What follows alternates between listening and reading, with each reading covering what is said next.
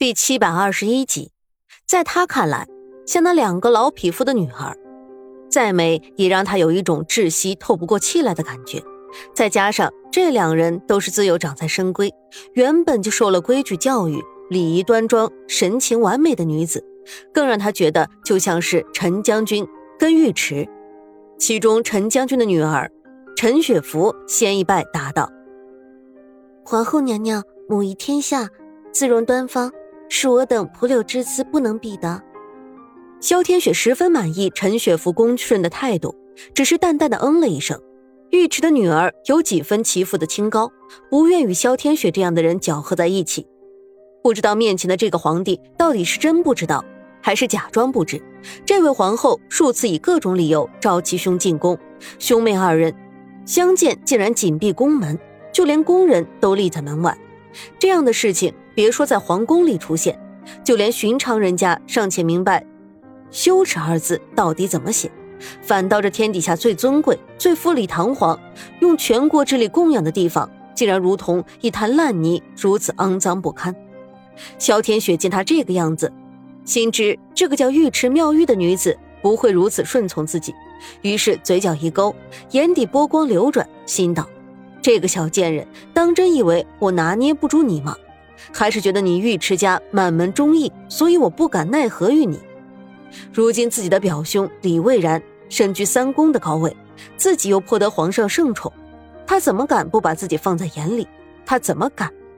心下这样想着，萧天雪却笑得越发艳丽起来，声音婉转，如同黄莺一样说道：“皇上，臣妾听说妙玉妹妹在家的时候最善琴曲。”如今东山院落叶极美，不如带上二位妹妹一同赏景。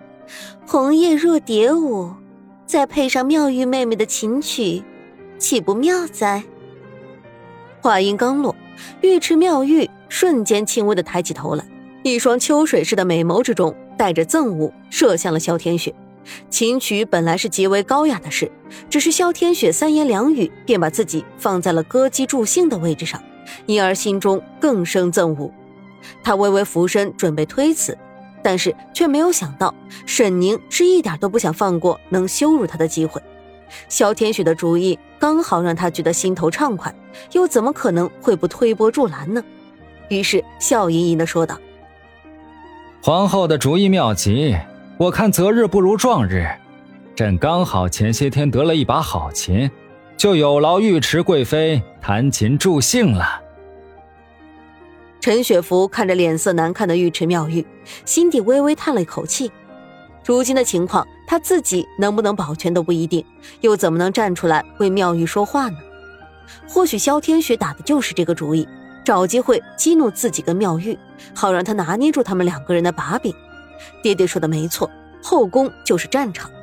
或许是比真正的战场更加可怕的地方。真正的战场，黄沙满天，战马嘶鸣，刀光剑影却是看得见的；而后宫表面上看着宛如一潭死水，实际上却暗潮涌动，暗中捅刀子、算计、谋划，一样都没有少。他打了个冷战，明明是初秋，却冷得让人四肢发寒。这天下也许是要变天了。他慢慢的低下头。恭顺的露出了雪白的脖颈，希望能够躲过这如今不见刀子却让人发冷的时刻。可是萧天雪却不肯放过他，他笑着站起身来，那样的笑不带一丝温度，甚至带着几分玩味。我听说，陈贵妃当初在闺阁的时候很喜欢舞剑呢。他的手慢慢的抚上了陈雪芙的披散的头发。那柔软的触感带着几分冰凉和妩媚，而且我还听说陈贵妃的舞剑剑法是跟着陈将军麾下的一个小将军学的呢。陈雪芙闻言，身子猛地一抖，睁大的眼眶里都是透着惊恐和不可思议。你在发抖？萧天雪嘴角微微上扬。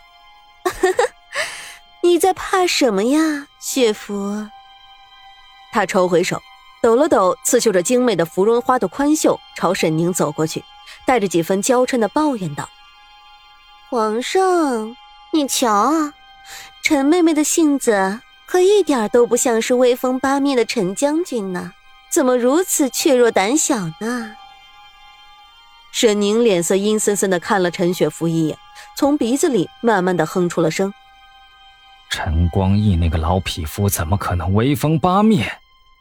他也没有了看尉迟妙玉出丑的兴致，快步离开了青鸾殿中，而萧天雪则看着转身而去的皇帝，眼底慢慢的氤氲起了数不清的雾气。尉迟贵妃，他的声音慵懒。我心情不好，弹个欢快点的曲子来。尉迟妙玉抬头看着他阴鸷的神情，皱了皱眉。